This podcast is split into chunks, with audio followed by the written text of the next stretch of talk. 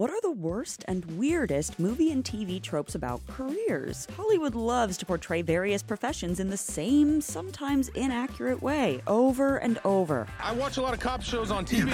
Isn't there supposed to be a good cop? Whether it's the computer programmer living a double life as a hacker, the baker who communicates through pastries and magically maintains a successful small business, or the way seemingly every rom com protagonist just so happens to be an architect.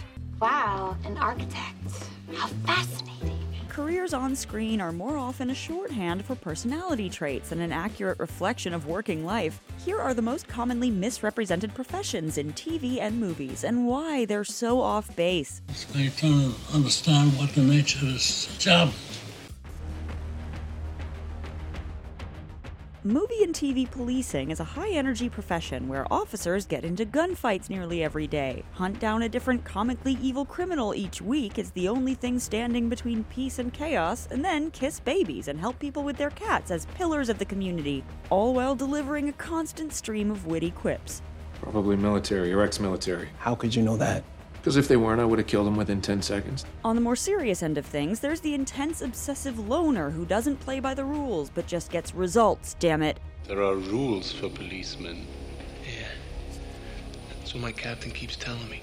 Most portrayals play into the cop hero narrative, which we have a whole video on, and if they're not heroes, we get the super villainous bad apple cops, corrupt individuals who tarnish the good name of everyone else on the force before they're brought down to restore the integrity of the force. To protect the sheep, you gotta catch the wolf. And it takes a wolf to catch a wolf, you understand? Cop shows and films also tend to focus on high ranking detectives or hotshot criminal investigators, many of whom happen to be expertly trained in hand to hand combat and whose exciting day to day is a far cry from that of the majority of low ranking uniformed officers. But most media neglects the reality of policing, especially in America, where police are the center of a major culture war over whether the institution needs fundamental reform.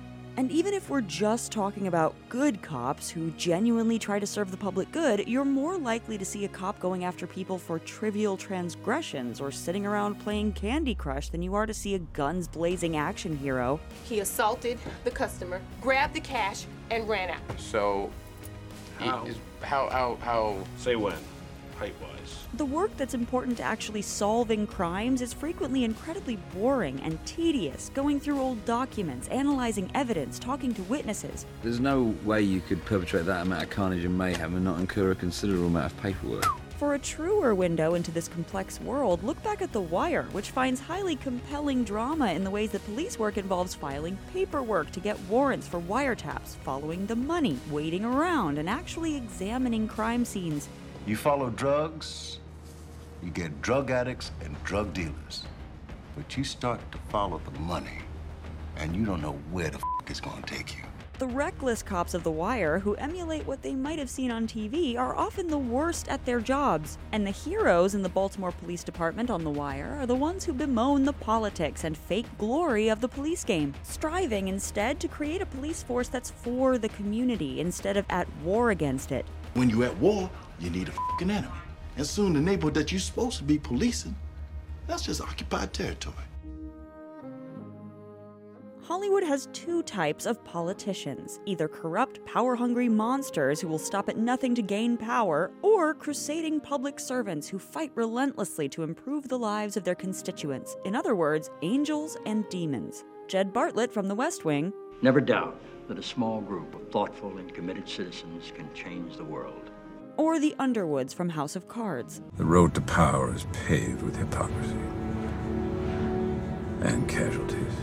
When politicians are good eggs, they seem to have a magical ability to inspire people to do anything they want by giving a sufficiently rousing speech, whether that's swaying members of Congress or literally stopping an alien invasion. Mankind, that word should have new meaning for all of us today. When on screen politicians are bad eggs, they're shamelessly evil and lying about everything.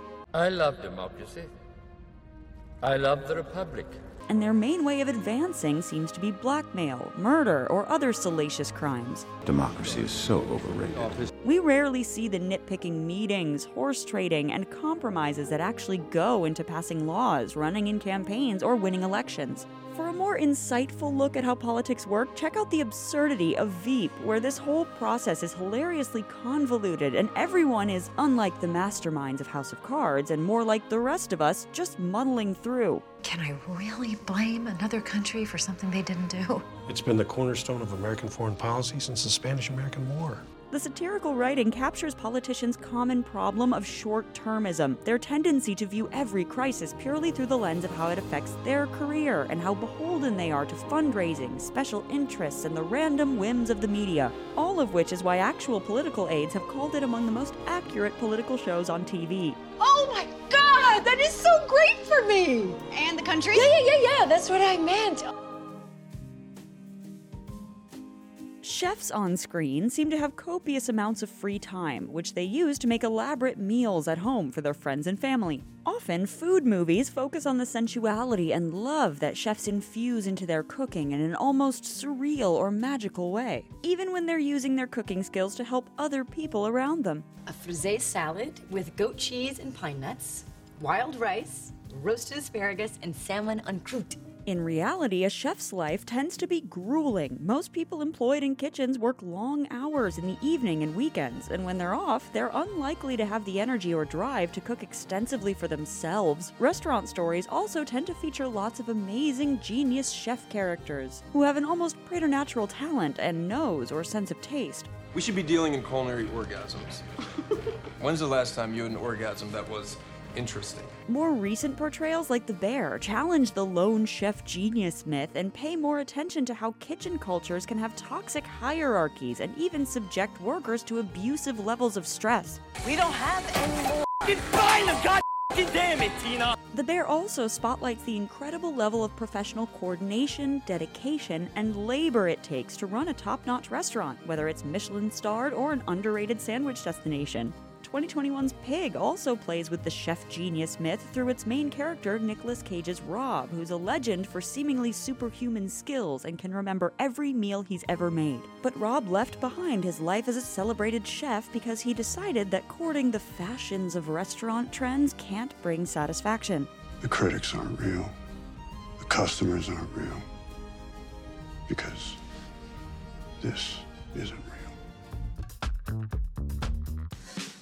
Movies and TV shows about dramatic lawyers are a highly profitable genre. They might storm into the courtroom with a new crucial piece of evidence, complete a riveting, intense cross examination, or successfully speechify their way into the right verdict. You want answers! I want the truth! You can't handle the truth! But the details of the law are infamously labyrinthine, and the actual job largely involves sifting through documents and going back and forth, quibbling about a particular word or phrase or protocol. Most types of lawyers don't ever argue in front of a courtroom, and those that do spend more time going out of their way to avoid having a trial. If you want to go to trial, that's fine. But it's going to cost you in the area of three and a half million dollars. Legal dramas often climax with someone dramatically pulling out a technicality or drawing out a confession in a heated courtroom showdown. But in reality, it's rare that the jury is presented with some kind of last minute smoking gun. You guys don't have a bombshell? Oh my god, every good case needs a bombshell. The verdict boils down to how persuasive each side has been and how the situation coincides with the jury's various biases. It's no wonder that in 2022, the internet was spellbound by Johnny Depp lawyer Camille Vasquez, who delivered camera ready TV lawyer techniques while interviewing movie stars in front of a live streaming audience.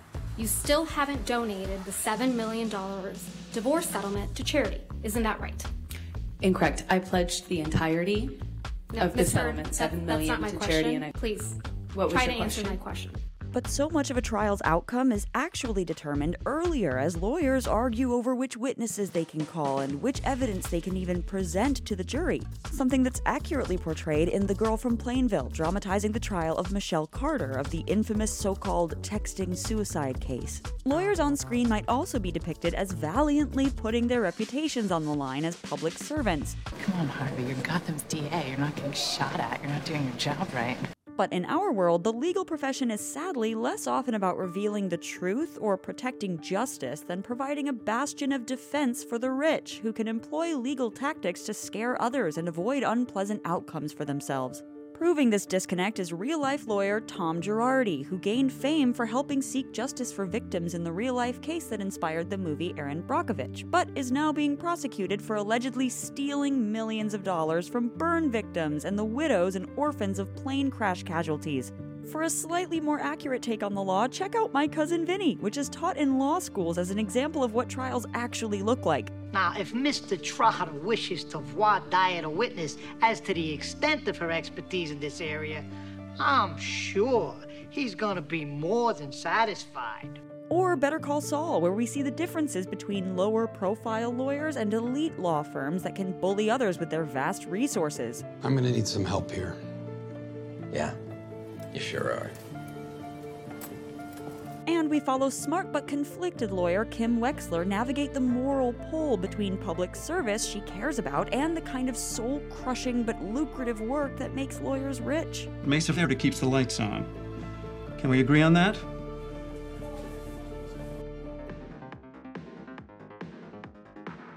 Scientists spend their time pouring different liquids into tubes to rapidly invent world changing new technologies and medicines, right? It's alive! It's alive! That's certainly the impression we'd get from Doc Brown in Back to the Future, Tony Stark's run as Iron Man, or the various scientific specialties of the Ghostbusters. But contrary to what film and TV often suggest, scientists are rarely one man operations who are playing God with their test tubes. They work in a vast range of scientific jobs, from biochemists to environmental scientist to medical scientist, and are more likely to be one cog in a big corporate machine in a field like Big Pharma. And scientific research and experiments are rarely that quick or sexy.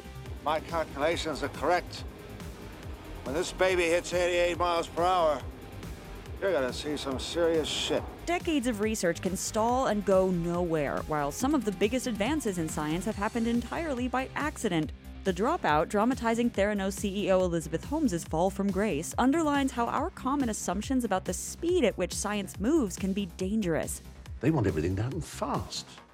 Science is maddening, slow. Holmes sells her investors on the promise of achieving her vision rapidly and then feels pressure to fake results her company is still years away from obtaining. The technology doesn't work. It's years away. People will be at risk. Search Party offers a more comedic send up of these false expectations of science after a team of accomplished scientists tells the main character Dory that they're very far away from coming up with a pill that can deliver enlightenment. She tries to rush the process by turning to an online science influencer who's willing to skip steps and take wilder risks. The result is so catastrophic, they create actual zombies. Movies and TV also love to depict scientists experimenting on their own bodies. There is a documented history of self experimentation in past science, but it's hardly a common practice today. And movies and TV make it seem like scientists are always using themselves as test subjects. I'm becoming something that never existed before. I'm becoming Brundlefly. Scientists frequently have villain origin stories that involve self experimentation, from Dr. Jekyll and Mr. Hyde to Norman Osborn turning himself into the Green Goblin in Spider Man. Don't be a coward. Risks are part of laboratory science. And perhaps this makes sense since trying out crazy things on your own body is unlikely to pass the ethical and professional standards of most labs, and as these villains prove, really isn't a good idea. What have I done? Which professions do you think film and TV get the most wrong about? Doctors, nannies, stay at home parents, influencers, programmers, journalists? Let us know which you think we should cover next. You may have to get yourself a new line of work. This one doesn't seem to agree with you anymore. Oh, hi, friends! This is The Take on all of your favorite movies, TV shows, and pop culture. Don't forget to subscribe and ring the bell for notifications. We're gonna need a bigger screen.